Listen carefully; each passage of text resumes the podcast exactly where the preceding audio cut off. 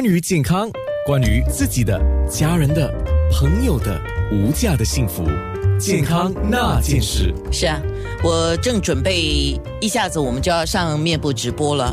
我的标题就是想跟身上的肉肉说拜拜啊，这个叫冷冻减脂。冷冻脂肪，我们要了了解一下啊。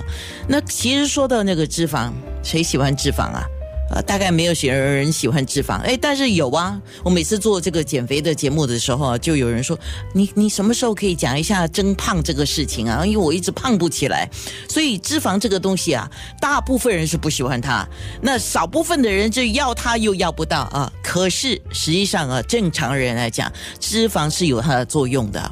比如说，我们的身体本身原有的组织的脂肪，然后我们要从食物当中当中去摄取这个脂肪嘛。那食物当中的脂肪在肠胃里面消化吸收之后，大部分就转换为脂肪。它主要是分布在比如说我们的皮下组织啊，那还有我们其他地方的，包括我们的内脏的周围。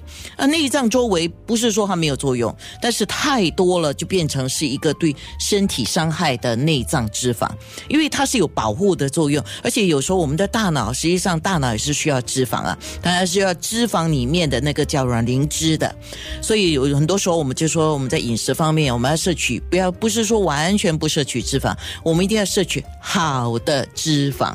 这个等一下我们可以多说一点啊。脂肪是细胞内良好的一个储存的储能的物质，因为它提供我们热能啊。你看最近这两天天气一凉下来，你就觉得冷啊。有些人觉得好，那有些人就自我开玩笑说：“因为我肥吗？因为我有脂肪吗？”就是它有保温的作用啊，它能维持呃我们的体温，保护我们的内脏。那如果你摄取一些维他命的时候，比如说像一些脂溶性的维他命，比如说是 A 呀、D 呀、E 呀、K 呀，如果如果你没有脂肪的话，它也不能够很好的吸收。所以你看呢，怎么办呢？我说是不是又爱又恨呢？主要还要协助这个脂溶性的维生素的吸收，参加机体各方面的代谢活动。对于心脏健康来讲，我们还是选择有益、能够保持我们身体健康、预防疾病的一些好的脂肪。可是今天我们要讲的是那些我们不要的脂肪。